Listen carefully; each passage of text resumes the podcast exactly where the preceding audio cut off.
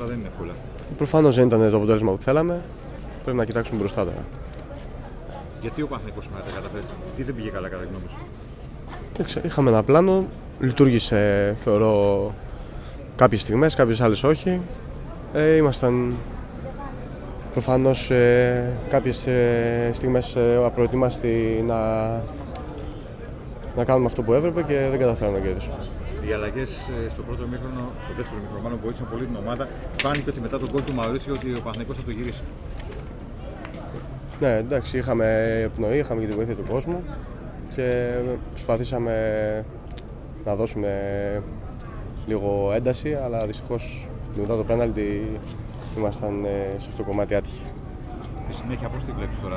Σίγουρα ε, δεν είναι ότι καλύτερο να βλέπεις την κορυφή και να είσαι δώδεκα πόντους πίσω. Ε, προφανώς δεν είναι αυτό που θέλουμε, ξαναλέω, αλλά δεν μπορούμε να κάνουμε κάτι άλλο από το να συνεχίσουμε να προσπαθούμε και να δουλεύουμε καθημερινά στην προπόνηση για να πετύχουμε τους στόχους μας. Τι πιστεύεις ότι πήγε λάθος το σημείο? Εντάξει, φτάνει τώρα.